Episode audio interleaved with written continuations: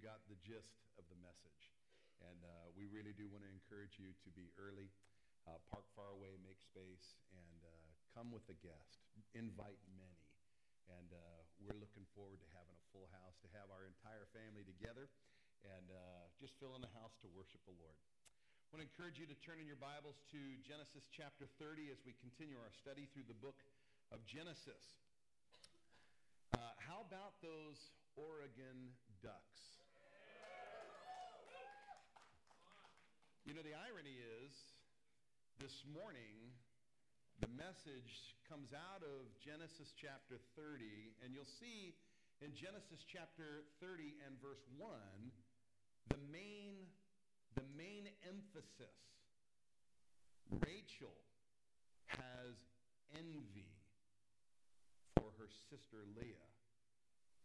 And so there is a colloquialism, green with envy. And there are a number of Kansas basketball players uh, that probably have a little bit of green envy today. But anyway, uh, Final Four, first time in about 70 plus, 78 years, something like that. So if you're an Oregon Duck fan, congratulations. Uh, if you're a Gonzaga fan, congratulations. If you're uh, someone else and not one of the Final Four, sorry, maybe next year. uh, I would suppose also that it's a little bit of irony if you have been paying attention to uh, college basketball, in that one of the main things that brings about envy is competition, a competitiveness between people. And that really comes about as a result of a comparison, and that really all uh, comes down from looking at others what others have, taking assessment of what we do or do not have, and we make comparison. It really has probably its deepest root in what is known as covetousness. And uh, when we see something that someone else has and we desire it, and because we don't have it, we wish ill upon those who do. And so we're going to be looking at covetousness. I, uh, excuse me, envy. And uh, envy, Shakespeare called it the green sickness. The green sickness. And it was in a play, Antony and Cleopatra. He also coined uh, the jealousy phrase as well. That is the green eyed monster. And really, envy and jealousy are very closely related to one another. I'll explain the difference uh, in just a moment. But uh, what can it be? What can it be green with envy, the green eyed monster. What is this? The Old Testament has several examples of green sickness. And we're going to be looking at one very specific today between two sisters who also are married to the same man. Now, I could spend a little bit more time explaining their cultural uh, scenarios associated with the marriage of these two sisters. We've spent a considerable amount of time leading up to this morning, so I won't do that this morning. Just suffice it to say, there is some cultural things, and just because something was happening in the culture of the children of God, the chosen people, it doesn't mean that it was condoned by God. Everybody understand that? Just because it's practiced doesn't mean it's condoned. The same goes for the church of Jesus Christ today. Just because certain things seem to be condoned or practiced, it doesn't necessarily mean they're biblical and God ordained and God blessed. Does everybody recognize that? We, as followers of Christ, individually are responsible, and collectively as a body of Christ, we are responsible that the Word of God would be our rule of faith and conduct. We would look at this as the authority in our lives. Can I get an amen? When our lives individually are not consistent with what the Word of God says, uh, something needs to change. And that thing that needs to change is not the Word of God. It's our behavior. It's our thought process. And so we avail ourselves that the washing of the water of the Word of God would instruct us, would encourage us, would inspire us to change, to be transformed from the inside out. And so, let's look at this portion of Scripture, Genesis chapter 30.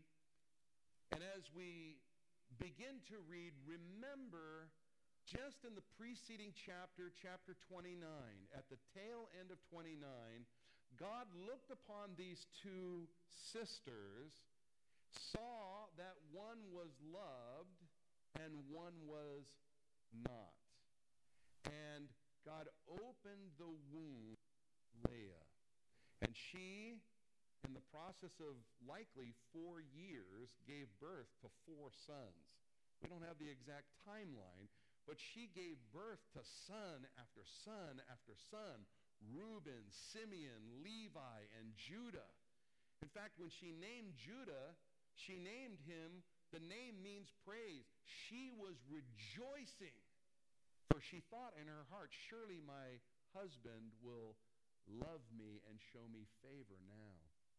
And so we come into chapter 30, verse 1. Let's read together. You can follow along. Now, when Rachel saw that she bore Jacob no children, Rachel envied her sister and said to Jacob, Give me children, or else I die. And Jacob's anger was aroused against Rachel. And he said, Am I in the place of God? who has withheld from you the fruit of your womb? So she said, Here is my maid Bilhah. Go into her, and she will bear a child on my knees, that I also may have children by her. Again, this is a cultural practice of the day. It didn't necessarily mean this was God's plan, design, will, or his condoning. A practice if a woman was barren, she had a maid servant, she could give her maid servant to her husband. He would take her, if you will, as a wife. And when she would bear a child, the child would be born onto the legs of the first or the, the barren wife, and that child would be her child. And she would raise that child as her own. Aren't you thankful that that's not a cultural thing we're doing today? Can I get an amen? Amen. All right. Uh, then she gave him uh, Bilhah, her maid, verse 4, as wife, and Jacob went into her. Now notice it says as wife. This is a polygamous scenario. And Bilhah, verse 5, conceived and bore Jacob a son. Then Rachel said, God has judged my case. And he has also heard my voice and given me a son. Therefore, she called his name Dan. Dan means judge, so God had judged her case. And Rachel made Bilhah uh, conceive, uh, Rachel's maid Bilhah conceived again and bore Jacob a second son. Then Rachel said, With great wrestling I have wrestled with my sister. Highlight right there. Great wrestling I have wrestled with my sister. You can see that there is in the midst of this relationship, there is a vying for affection, vying for position, vying for, and they're striving against one another, and thus envy. She says, I have, uh, with great wrestlings, I have wrestled with my sister, and indeed I have prevailed. So she called his name Naphtali.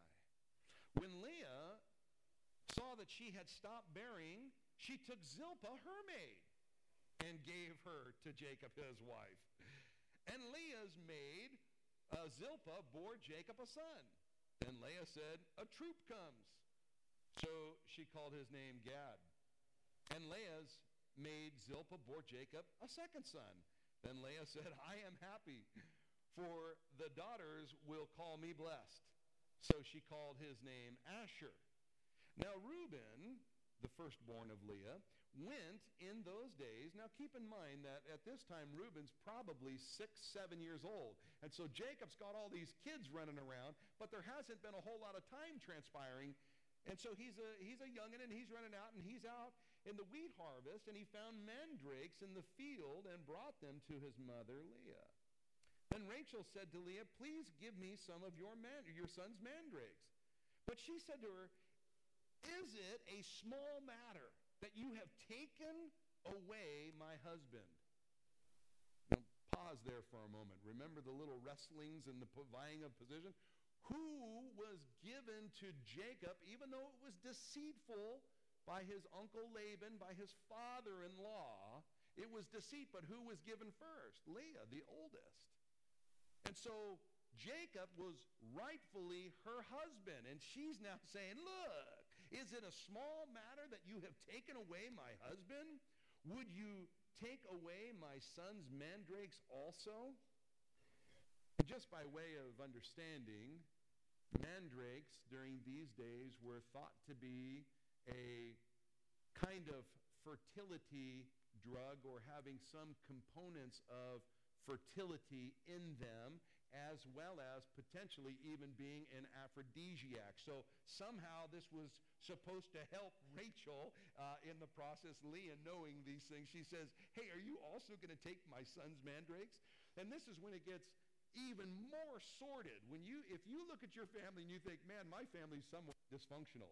Well, good news, because when we look at this family, we can say, there's some serious dysfunction, and at least we can have a little bit of relief when we say, hey, there's hope for me as well, hope for us as well. She says, will you take uh, my son's mandrake also, verse 15? And Rachel said, therefore, uh, excuse me, she said, uh, would you, verse 15, let's begin at the beginning. She said to her, is it a small matter that you have taken my uh, husband, taken away my husband? Would you take away my son's mandrakes also? And Rachel said, Therefore, he will lie with you tonight for your son's mandrake. So now she's bartering her husband and time in the bedroom, so to speak. Hey, he'll lie with you tonight. He'll sleep in your tent tonight if you give me some of those mandrakes. So she's negotiating. This is kind of like uh, the first mention of someone kind of being a pimp in the Bible. Think of, I mean, think about this is convoluted. This is convoluted.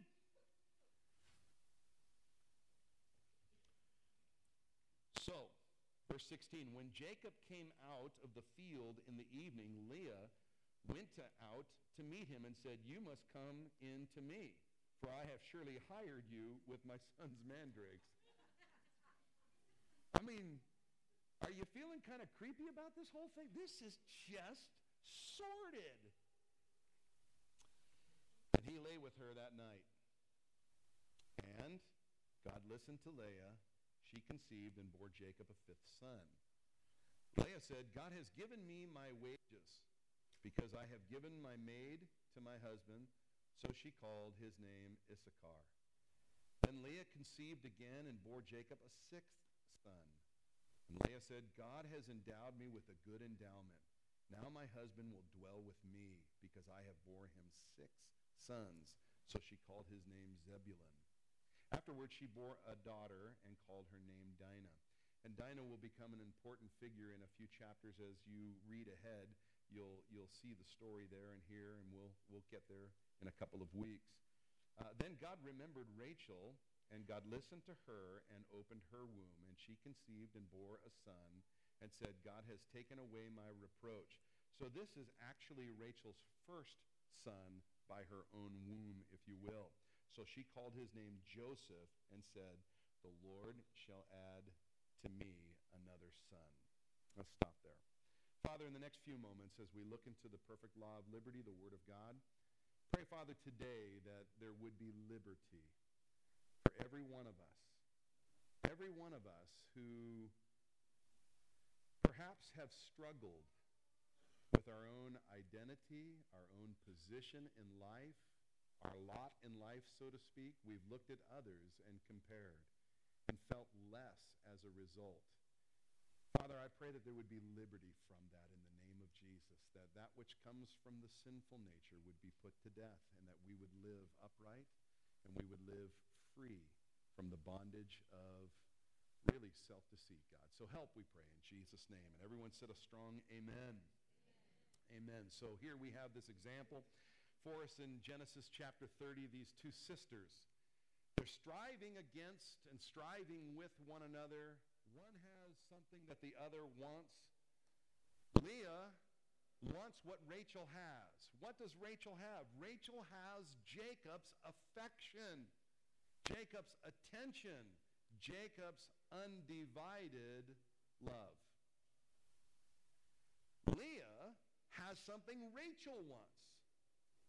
She has an open womb, so to speak. She's producing male children. Rachel's womb is barren. And so there is this striving between these two sisters. Now, let me make note of the difference between envy and jealousy first to start. And I would call these kind of the evil twins. I think it's in James in the New Testament that he refers to envy and jealousy. And they really are workings of the sinful nature. But let me make mention for us that jealousy is different in that jealousy can be both positive and negative. Its root word comes from the same root word that we find the word in Scripture zealous. Our Bible tells us in Exodus chapter 20 that God himself is a jealous God. That is in a very positive sense. Now, for our understanding and our understanding of the vernacular and the English language, if you will, oftentimes we will attribute the negative first.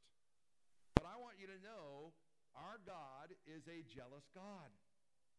And that is a very good thing for us. Let me explain what I mean by that.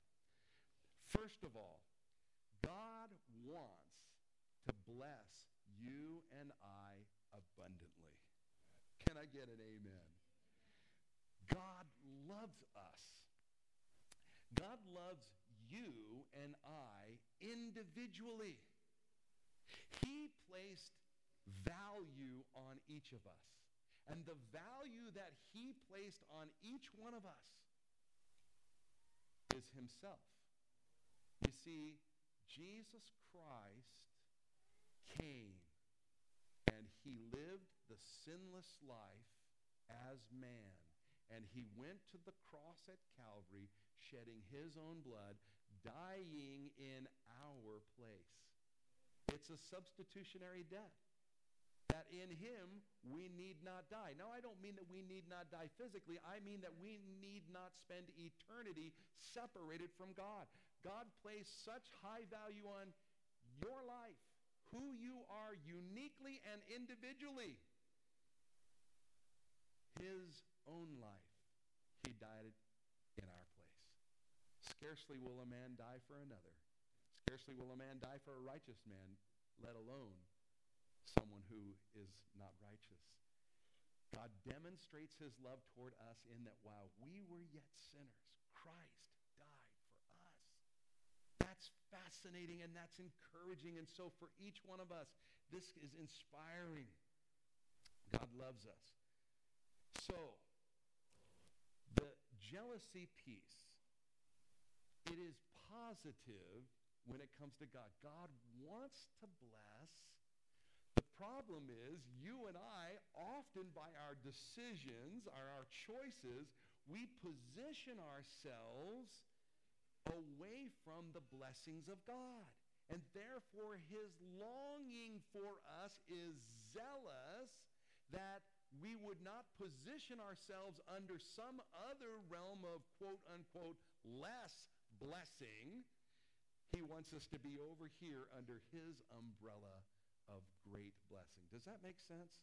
So he's jealous for us so that he can give us really himself and all of the blessings that are his. That's, that's good news for you and I. So, Lord, help us to make good choices. Amen? Amen. Okay. Well, there's a couple other classic stories that uh, you could look at in your Bible. I'll just make note of these, and you'll see that there's a consistency with this uh, uh, idea of envy. Uh, I mentioned. Uh, let me let me go, let me backtrack for a moment. So that's jealousy. Envy, on the other hand, is always negative. It's always negative. In fact, Proverbs, uh, Pastor Matt uh, quoted that proverb early in the service, Proverbs 14:30. It really is, it's corruption to the core. Envy is corruption to the core, and it's always in the negative sense. So, uh, the reality for each of us, envy is something that on one occasion or another we have dealt with. The scripture tells us that it is part of our sinful nature. In fact, Paul, writing to the churches in the providence of Galatia, says in chapter 5 that it is one of the acts of the sinful nature, envyings. And he says it's obvious. The acts of the sinful nature are obvious. And one of those being envy. It is also uh, noteworthy. I think it's uh, listing of one of the seven deadly sins, if you will, which is has its origin out of the book of Proverbs, the book of wisdom in the Word of God. In Proverbs chapter 6, its description of envy is this a heart that devises wicked plans.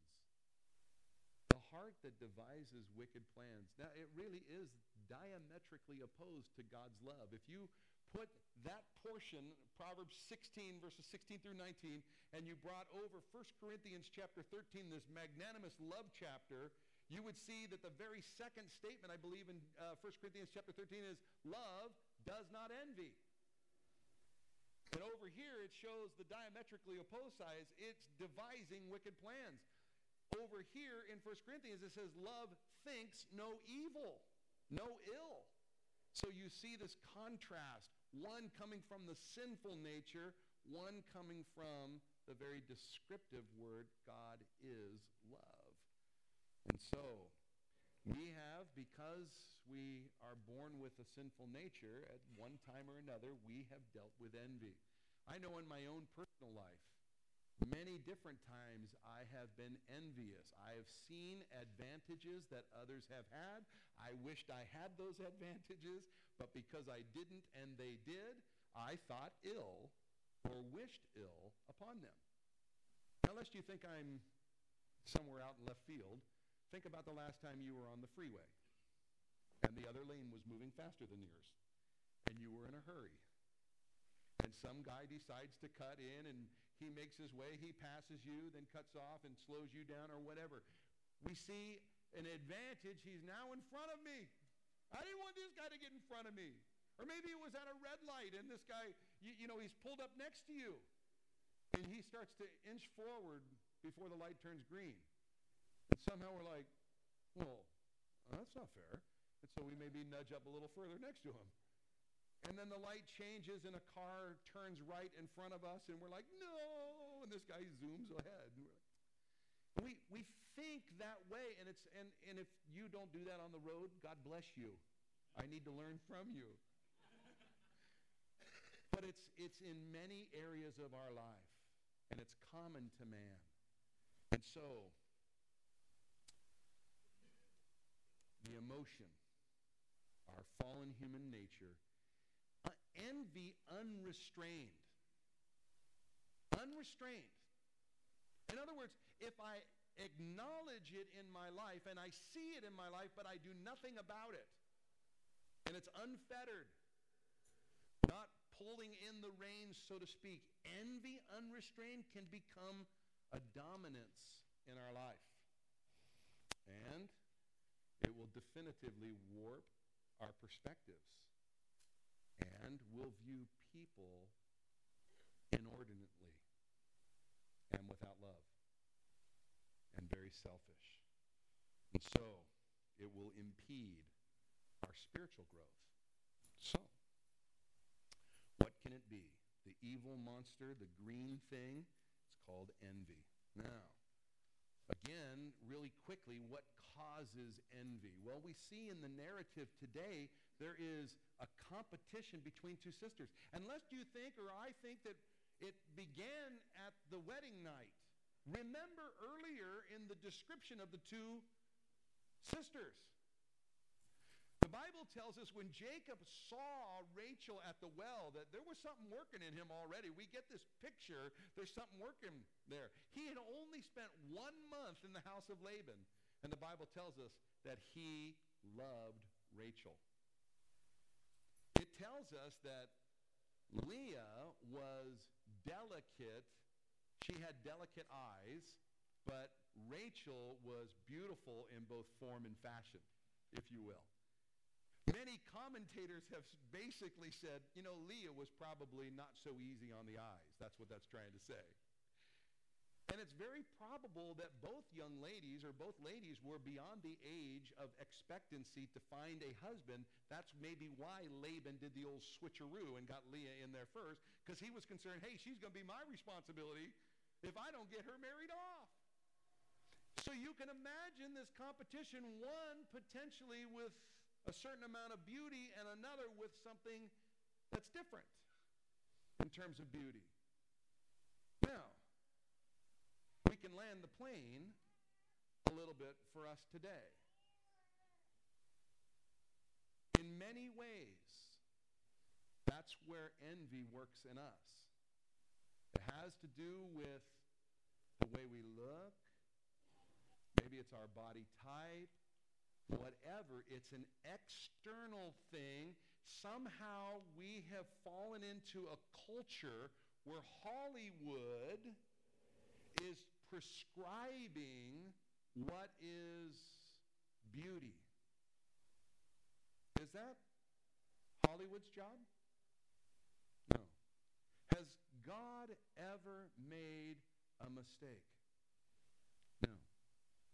God made you and I uniquely you and I. We ought not strive to be someone else. We ought not strive to look like someone else. We ought not compare ourselves to another. It creates conflict. It creates envy. So what can cause it? In our scenario, starts with the girls and they're growing up, the way they look perhaps. Certainly in the narrative, it is the vying for what one has and the other doesn't have. And they view Rachel views Leah as having an advantage. She's producing boys. In that culture, to be barren is to be a reproach. She was societally disdained because she could not have children, let alone male children. And so she sees Leah as having an advantage that she wished she had. On the other hand, Leah sees an advantage that Rachel has. Rachel, because she's beautiful and it was love at first sight, she has Jacob's heart.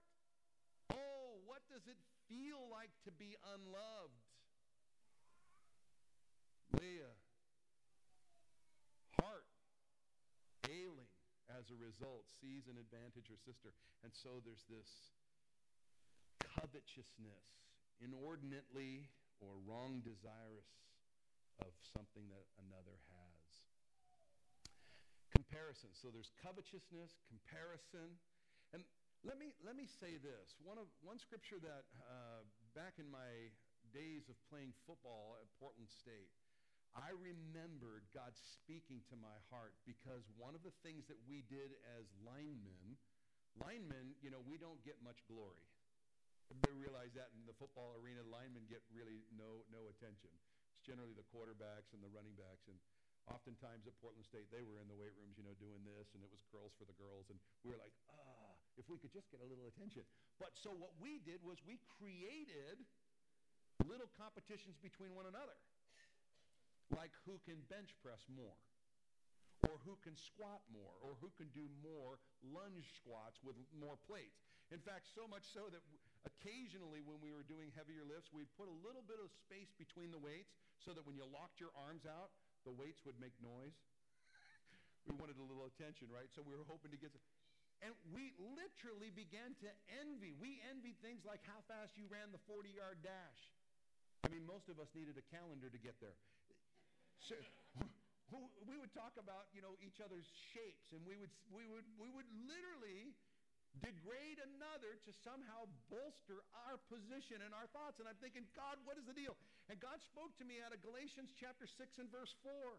And it says, and it's paraphrased, but each one should look at his, himself, look at himself, and take pride in the right sense of the word pride in himself. The NIV says it this way not comparing himself to another not comparing himself.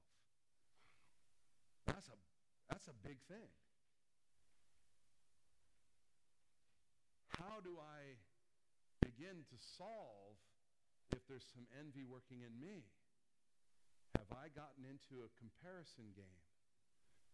On the material side of things, the colloquial or the cliche, keeping up with the Joneses, that's come into being a statement or a cliche because of the idea of comparing. Comparing. So, there's somewhat of human nature in that comparison. Well, let me come to the next one competition.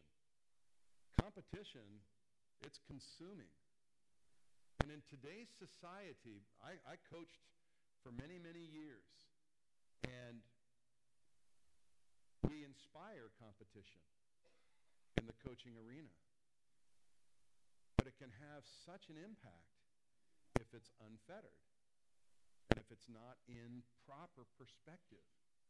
Good sportsmanship will be out the door because guys will be looking for an advantage. I, I, I, mean, I remember playing at my junior college, and in, in football at my junior college, guys tried to injure other players so that they could get positions. I mean, it will cause people to do things and behaviors that are very unbecoming. Envy will open the door for us to say things about other people. Perhaps pass on information that isn't ours to pass on. To talk about others in a negative disposition. So, it is interesting that when we read Scripture and we see in a narrative, we see this disposition, we're like, well, yeah, duh. I can see that. It makes sense. Yes, yes, yes. But what about reflecting back? What about looking in the mirror? Is it, are we more readily to see in our own lives where these things may be working? There's no question in my mind that if I asked you this morning, does everybody want to grow in your spiritual life? Do we want to mature in the Lord? I think we'd just kind of, everybody's head would nod and say, yeah. But the reality of envy at any measure in our lives, it will impede our spiritual growth. It's difficult for us to recognize envy in our own lives oftentimes. And so, the next point, what? Could I contain it? Could this be in me? Well, perhaps. Do I have a case of green sickness? Uh, do I have envy? Or envious types of emotion working in me? Well, here's a, here's a quick litmus test. Here's a quick uh, set of questions, and I think I have the questions up on the board. Uh, who's at the computer? John, you're in the computer back there. Uh, let's bring them up. Do you work extremely hard to come out looking good? Do you examine others with a critical eye? Do you have hidden feelings of inferiority? Somehow you start out with thinking that you're less than the person next to you, so to speak. You have a self deprivating mental disposition. Do you complain about not getting fair treatment? Do you have an insatiable desire for success or more? Do you need a lot of recognition for your achievements? Is it hard for you to celebrate others' successes? When you see someone else do good, and you're like, man, they, it's always the other guy, right? Okay.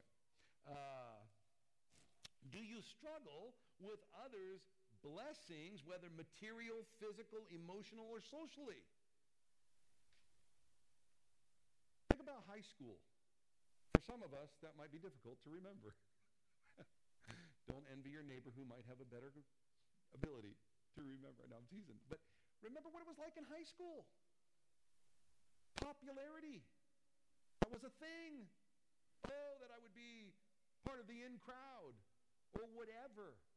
And we, we get, we begin to look at the external things. Oh, if my parents just had a better job and more money, I could buy clothes that would, you know, whatever, meet the standard of cool.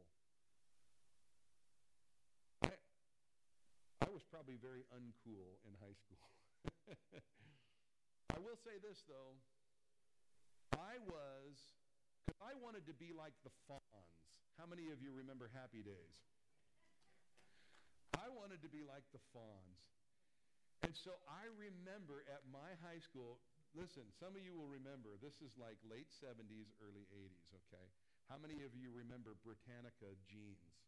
Bell bottoms. I mean, they were, they were the cool jeans. We didn't have, at my house, we didn't go to the, I think it was the Gap or some other store back in the day. And we didn't have bell, I didn't have bell bottoms at my house. My parents bought the cheap jeans. And that day, the cheap jeans were 501 button fly straight leg jeans, the working man's jeans. So here I am walking around school in my 501s, tight leg, button fly jeans, and my cool t shirt. You know, I was like, hey, I'm the Fonz. Hey. Anyway, little did I know that those jeans within about three years were going to become the in thing. So I was actually kind of a trendsetter. no, I'm teasing. I'm teasing. But the idea there is we get this, we get this looking at someone else's what they have and what we don't. Sometimes it's just in the scale of beauty externally. The assets that God has given us. You think, oh, if I was only as fit as him, if I was only as beautiful as her, if my hair was only that color, or if I had hair, or. you, you know what I'm talking about, right? I mean, this, this is real. It strikes a chord. It's because we oftentimes look in the wrong place. And we look at the wrong stuff. And my encouragement to you today is to be free from that. To be free from that. God can set us free from the wrong standards that produce envy. Okay? So, a couple other quick questions that might identify a little envy potentially working in you. Do you tend to be status conscious? Do you find it hard to pay compliments to others? Do you keep score of your own good deeds and those of others or the lack of others? Are you willing to pass along negative rumors about a successful person? Do you put on a false front in order to appear impressive? Think about that for a moment. Do we put on a false front publicly to be impressive? Right? It's been said in church, in fact, people have complained outside of church, I don't go to church because of the, hypocr- the hypocrisy within church. Hypocrisy is an old Greek word that bas- basically means theater actor. Someone who portrays something else publicly. In the church. I mean, that ought not be. If we're, if we're pretending to be something else, we're not genuine. We ought not do that. Can I get a heartfelt amen? That's, that's, that's real. Because here, here, here's what it does it gives a false impression. And it, it could produce in someone else envy. Because they're wanting to be what you're pretending to be, but that's not really who you are. And is it wrong for them? Sure. But it's wrong for you as well. It's wrong for me if I do that. Wouldn't it be great? I think it is great that we can simply be ourselves in God's family. We don't have to impress each other. Is there anybody here who has it going on? I mean, like you're like, you got it going on. Oh, good. We're all in the same boat. there really isn't a one of us who has it really going on outside of the fact that we have Christ in our life because our faith is in Jesus Christ. Amen. And we all have that in common. Thanks be to God if your faith is in Him. So let's not put on that false front. Let's not wear masks. Do you base your self image on performance? Those are just some questions. If you've answered yes to any of these questions, to any degree, there's a possibility that that part of our sinful nature may be showing its head. And so, what do we do? How do we fix? And now we're going to look at just a couple of quick things that can cure envy in our lives. Number one, I think we need to recognize it. We just took the self test. If you've recognized it, you're in good company. You're in good company. If we took a show of hands this morning, there'd be a lot of hands. So acknowledge it. Envy is part of the sinful nature. Galatians chapter 5 already told us that. So all we have to do is say, Lord, I recognize that I have the capacity to have envy working in my life. I have the capacity. And I've given some energy to that capacity. To whatever measure that you struggle with one of those questions, if you will. Confess it. The Bible says, confess your sins one to, no, one to another that you what? May be healed. Right. The remedy. The scripture says, hey, if it's real, don't deny it. Don't deny it. But if we confess it, God will help and bring healing in our lives so that we can overcome sinful nature, our flesh. If there's conviction in your life, will you obey the Lord? Just Yes, Lord, it's there. It, I, I, feel like conviction and confession is all kind of tied up together. And we talked about coming under the submission to the authority of the Word of God. And so if God's pointing it out to us, say yes. So let's choose out. If we if we harbor, we're, we're going to suffer. But rather, if we hunger for that which is right, God will give us strength to come out. God will take us out of miry clay and set our feet upon the rocks. We need to keep perspective. The scripture calls us in Hebrews chapter 12 to fix our eyes upon Jesus, who is the author and finisher of our faith. Beauty is not a one of us here has our faith finished, right? We're still in our journey. And so thanks be to God. Let's fix our eyes on Jesus. Jesus did not struggle with envy. In fact, Jesus is diametrically opposed to envy. God is love, the word says. God is love. So let's fix our eyes upon Jesus. Let's discover what it's like to celebrate with others in a greater measure. The Bible says, rejoice with those that rejoice. If any level of envy has prevented you from rejoicing when good things happen to others, go to discover the joy of simply celebrating with others. You know, the Bible says if we celebrate calamity when calamity comes upon another person, the scripture warns us and says, be careful lest that calamity befalls you. The Lord sees your rejoicing and turns the calamity to you. I don't want to learn that lesson. Anybody else want to learn that lesson? No, thank you. So let's really learn to rejoice. And if there's someone going through calamity, let's, even if we view them because envy has distorted us, let's pray with them and pray for them and identify with them. Does that make sense?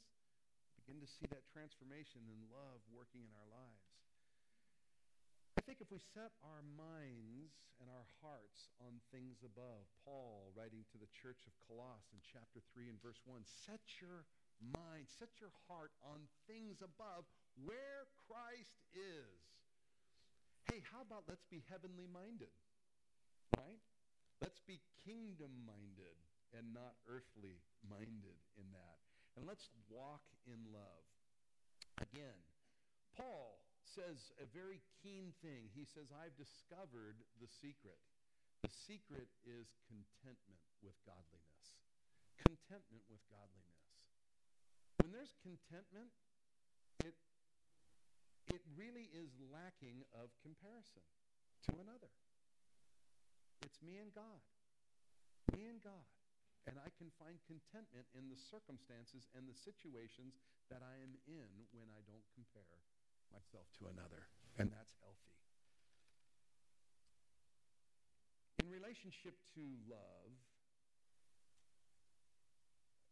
it would be good for us to learn to give and not get. It would be helpful if we learned to be gracious and not garnering.